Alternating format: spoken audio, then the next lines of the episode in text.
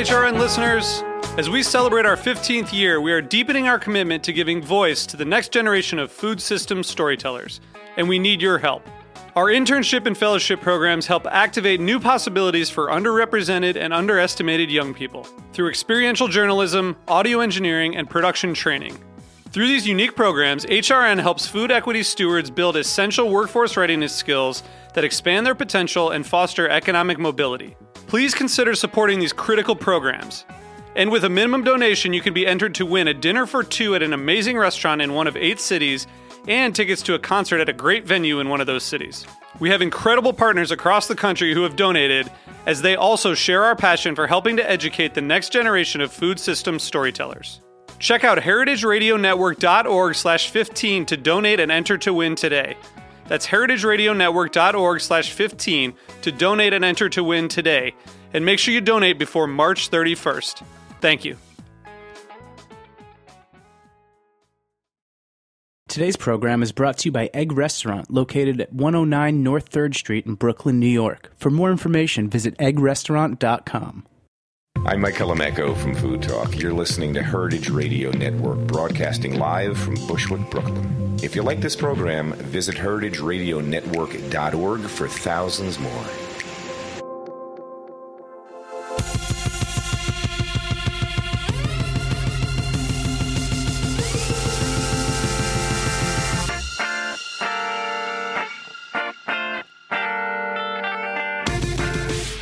Hey, and welcome to the Food Seen on heritageradionetwork.org. I'm your host, Michael Harlan Turkel, here today with Fuchsia Dunlop. And I, I was just telling you right before the show that you, you are one of those authors that I actually have a fuchsia stack.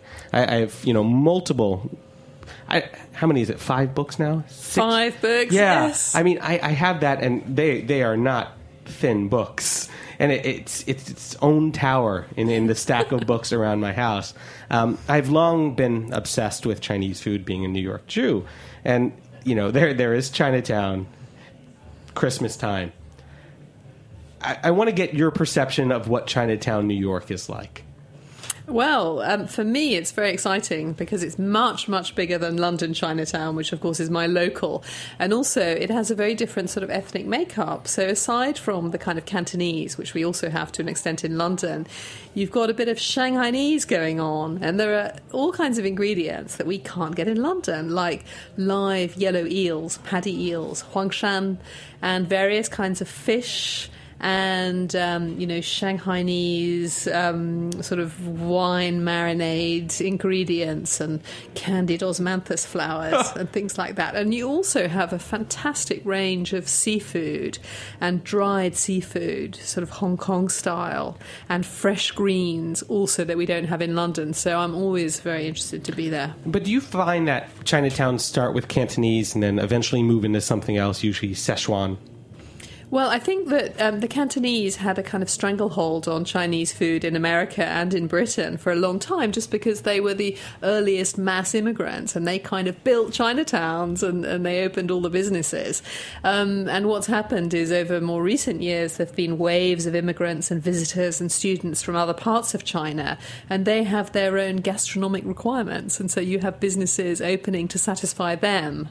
Um, and it's very interesting in London and I think also in New York that. Um, Cantonese is no longer the language of Chinatown only. I mean, you also hear speak, people speaking Mandarin, people can converse in Mandarin.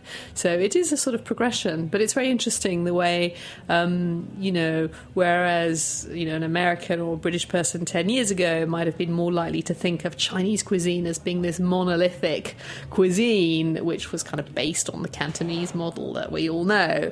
Actually, now it's getting more inescapable that it's a vast country with lots of regional flavors. And as you said, Sichuanese, so trendy in China from the kind of late 90s onwards, and that's kind of rippled out into Chinatowns abroad.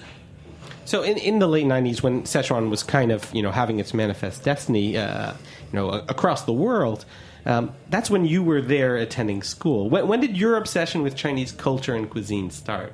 Oh, well, I first got interested in China, I guess, in the early 90s. And I went to live and study in Sichuan in 1994. And that's when, I mean, that was kind of life changing year, obviously. And I got completely hooked, seduced by the local cuisine, and ended up enrolling in a chef school there. So I suppose it was just sort of that experience of living in the middle of Sichuan, being surrounded by all this wonderful food and amazing produce that I could never have dreamed of at home in London. Yeah. So, Land of Plenty. And we, we were also joking before about writing books that you, you during college were never the one to hand something in on time. No, no, Uh, I was tremendously lazy and hated writing essays, and I would never have imagined I would become a professional writer. So, what was it about Land of Plenty that drove you to complete that book? Um, well, I suppose that living in Sichuan, um, I was just, you know, it was right before my eyes, this exceptional cuisine that um, really was remarkably unknown in the West. And um, so I just did what I'd done actually since I was a teenager without really thinking about it, which was I kept a journal and I, it, it ended up being full of recipes and descriptions of meals and menus. Um, so I was sort of collecting material before I was even thinking, long before I was thinking of writing a book. And then um, when I, I can't remember exactly which point I decided to write a book, um, although I wrote, I mentioned the intention in a letter to my parents, which I found the other day. Yeah. But at some point, I was sort of amassing all this material and learning about it, and thought this is something that people back home should really know about. And um, so I, I was sort of in, in China at that point for something like a year and a half, two years. And at the end of it, I went home with the intention of trying to write this book.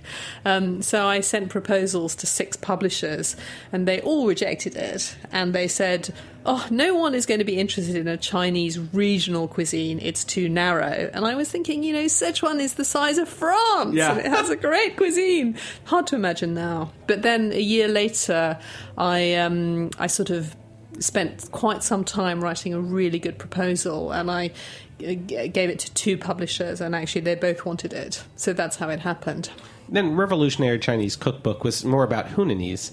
Um, and, you know, we're, we're here today because there's Zhendang, uh, an area which, I mean, I was aware of some of the food, but not exactly where it sits because when you hear about that region, you hear Shanghai and not the rest. So, uh, can you paint a picture what kind of, me, me, you know, metropolis Shanghai is versus the rest of that region? Okay, so what we're talking about the Jiangnan region, which literally means south of the river, south of the Yangtze River, and it's a sort of pocket on the eastern sort of coastal area of China, involving including Jiangsu and Zhejiang provinces, a bit of Anhui province, and Shanghai. Um, so Shanghai is the the best known. You know, everyone's heard of Shanghai. It's having this very glamorous international moment again at the moment, um, but Shanghai is a kind of upstart um, in Chinese gastronomic terms. It's a very modern city which only rose to prominence sort of in the 19th century. And long before that, there were great centres of food culture in this region, like Hangzhou, um, the capital of Zhejiang province, which has had a flourishing restaurant scene for some 800 years. Um, Yangzhou, the old capital of the salt trade, which was immensely rich until sort of really uh, around the sort of late 19th century when Shanghai took over. Um, and uh, Shaoxing, another very ancient cultural centre, which we all know about from Shaoxing wine, but also has a fascinating tradition of gastronomy. So it's an incredibly rich region. You know, when people talk about Chinese regional cuisines, this is often this way of talking about four great regional cuisines. You know, Sichuanese in the west, Cantonese in the south. In the north, you have all the breads and noodles, the sort of Beijing Shandong cuisine. And in the east, like there's this great cuisine, but in the west, remarkably little has been written about it in English, which is quite funny, really, because in some ways it's the Chinese cuisine. It's the most esteemed, the most sort of rich in cultural terms, arguably. I mean, it's a really amazing centre of gastronomy. There, there, there is a phrase, Qingdang, uh, Q U I N G. Qingdan. Qingdang. Yeah, I knew this this whole show would would have to be reinterpreted, but you joke that it was often interpreted as like bland or insipid in English, um, but it really means something much more. Yes. Well, the flavors of the Jiangnan region are often described as qingdan, and it, that literally means pure and light in Chinese, those two characters together. But in English, as you say, it's often translated as insipid and bland, so it makes it sound absolutely deathly dull, boring, flavors. But actually, in Chinese, it conjures up a wonderful image of sort of delicate, soothing flavors that sort of calm the spirits, very healthy and balanced.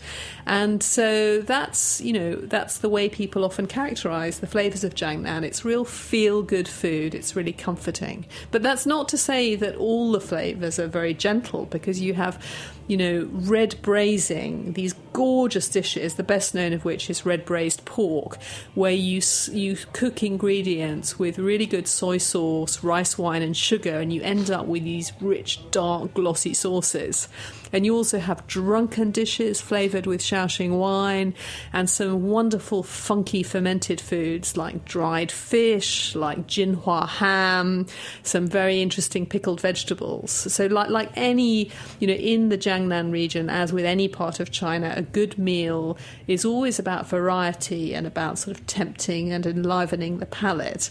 It's just that you don't get the sort of dramatic highs and lows of Sichuanese cooking. It's more sort of gentle progression, but it's equally, you know, interesting. Yeah, and it's all you know imbued in one way or another with meat. it seems uh, there, there's a hysterical phrase in there. Again, I won't be able to pronounce it, but it means that vegetarian ingredients are cooked meatily. Oh yes, 素菜混做. Yeah, yeah, and and what that is is, as you say, it, it's um.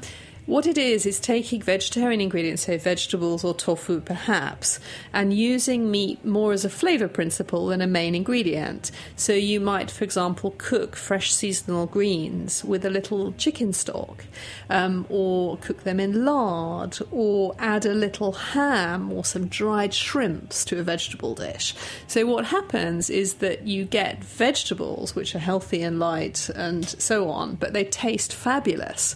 So you know, in my opinion, you really, you know, in this phrase become notorious recently in Britain, you can have your cake and eat it because you can eat in a healthy and sort of more ethical and sustainable way, but it's still amazingly satisfying. Yeah, I mean, it, it's very different than red braised pork because the slick of oil that comes out of that, I mean, it's some of the most beautiful stuff to then take and cook with as well.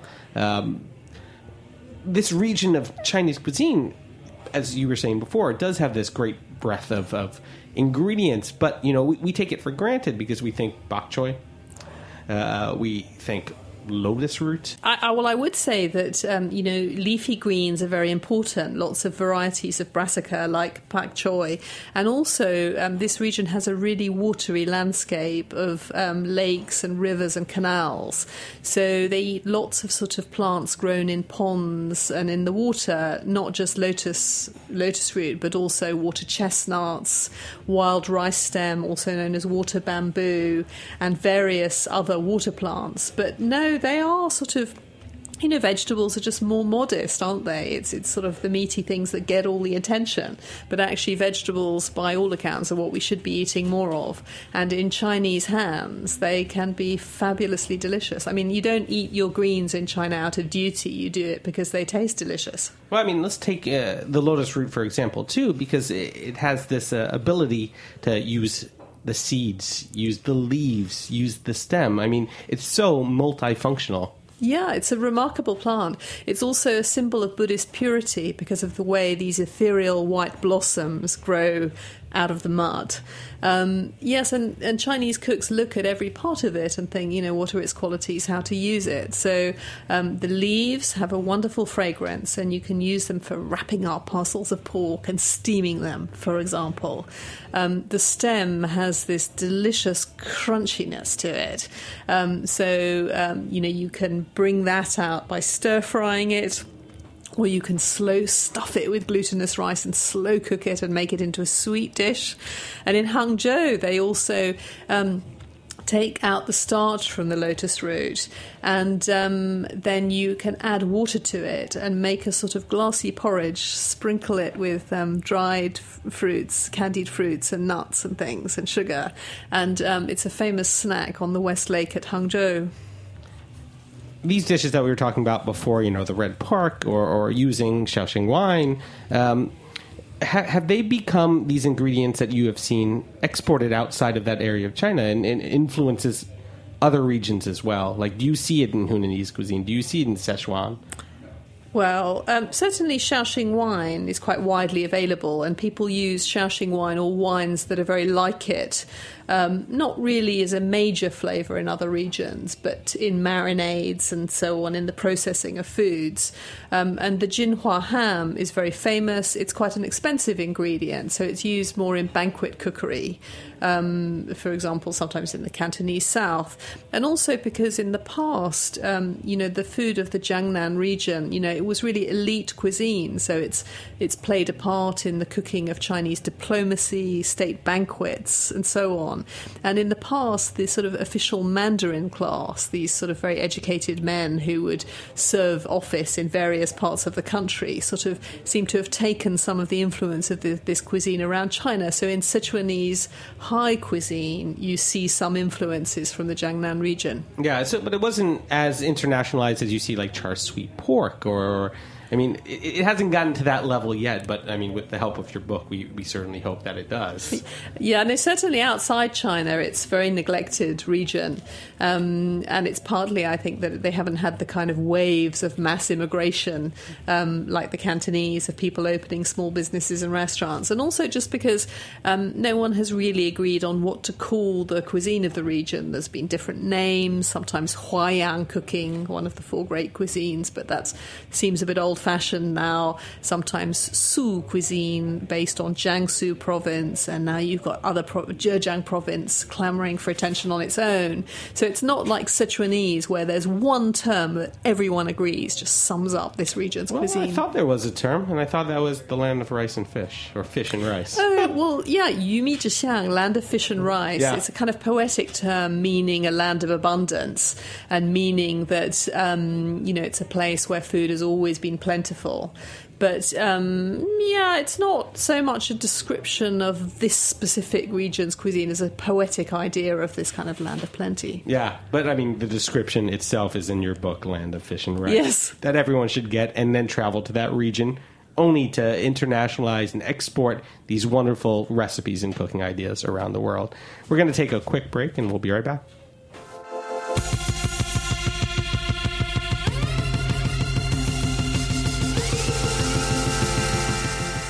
Today's program is brought to you by Egg Restaurant. For over 10 years, Egg has focused on making the best breakfasts in New York, with a menu that combines southern inflected classics like biscuit, grits, and country ham, with dishes like duck hash, chorizo, and eggs, pancakes dripping with Vermont maple syrup, and more vegetables than you ever dreamed of eating before noon. But what gets them up every morning at Egg is something different.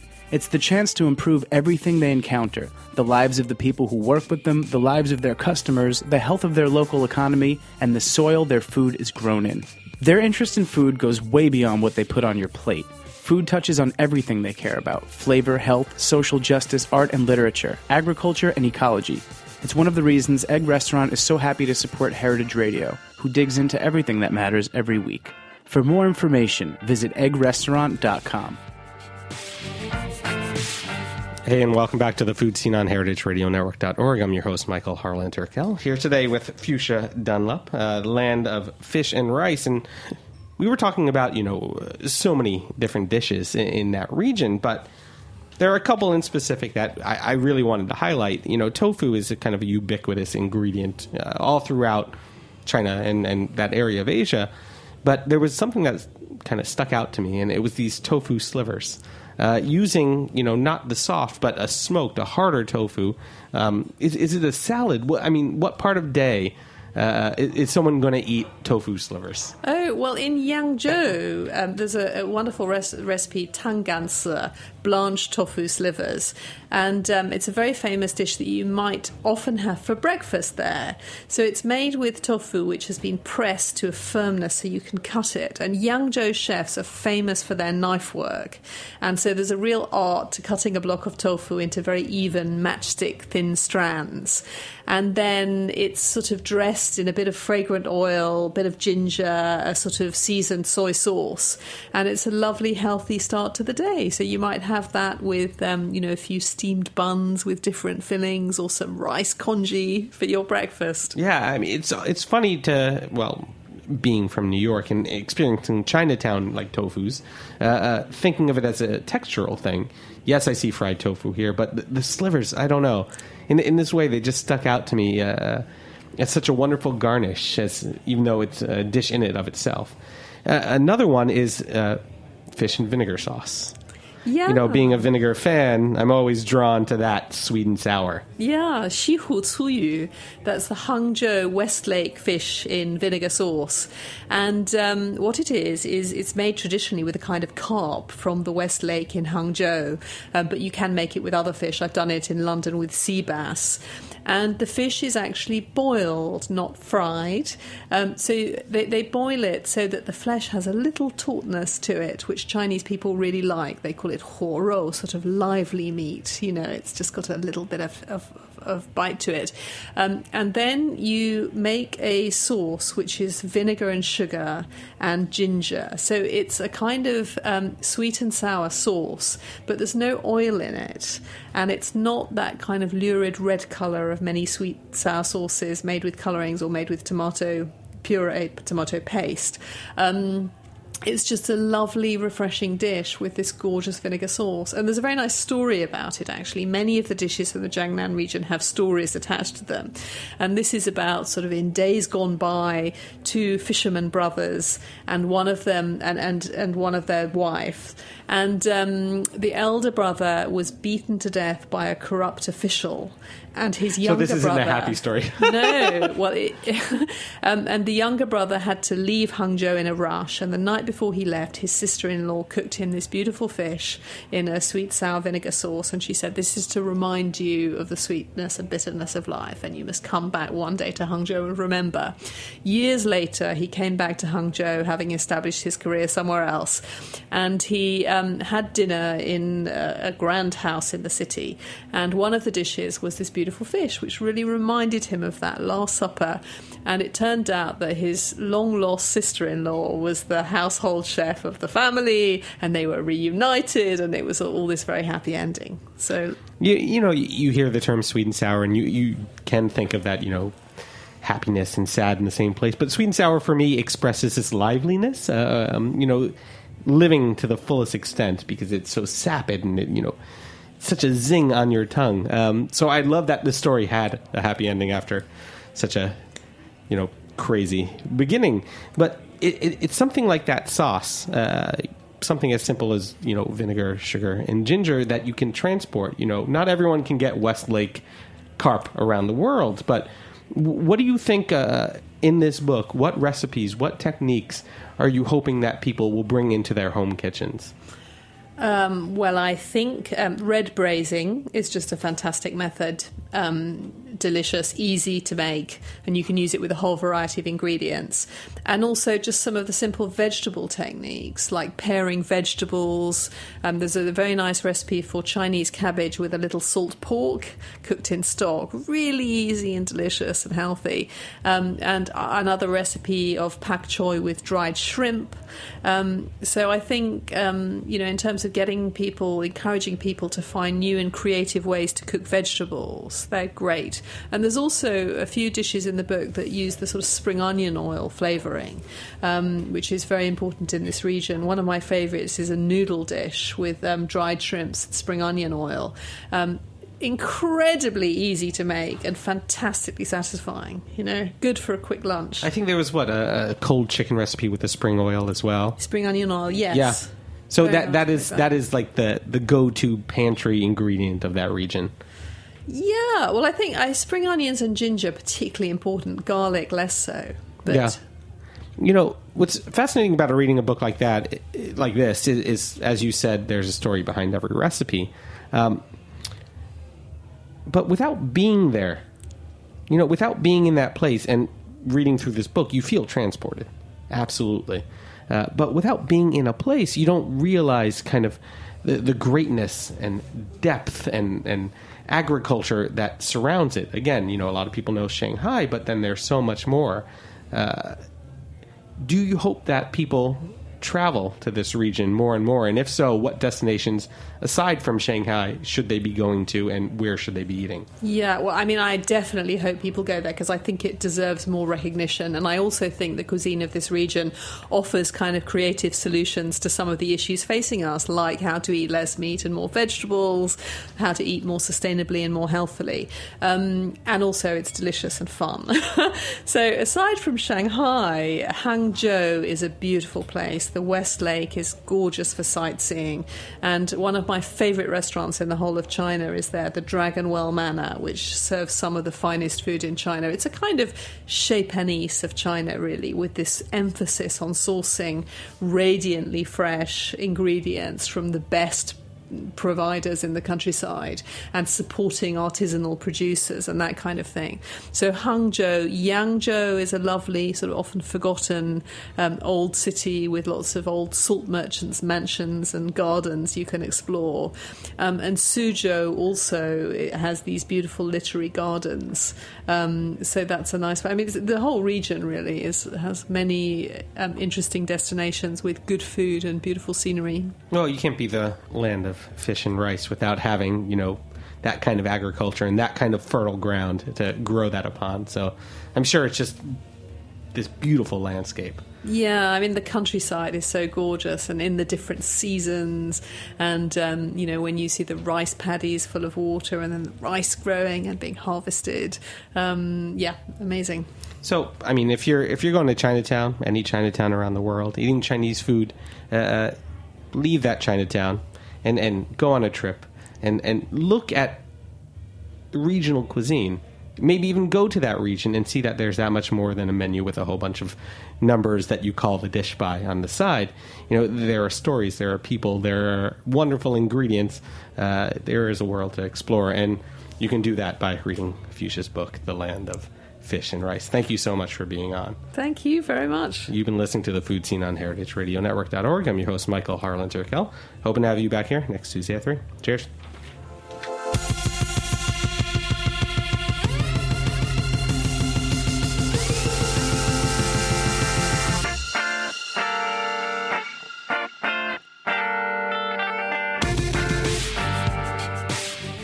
Thanks for listening to this program on heritageradionetwork.org. You can find all of our archived programs on our website or as podcasts in the iTunes Store by searching Heritage Radio Network. You can like us on Facebook and follow us on Twitter at heritage underscore radio. You can email us questions at any time at info at heritageradionetwork.org. Heritage Radio Network is a nonprofit organization. To donate and become a member, visit our website today. Thanks for listening.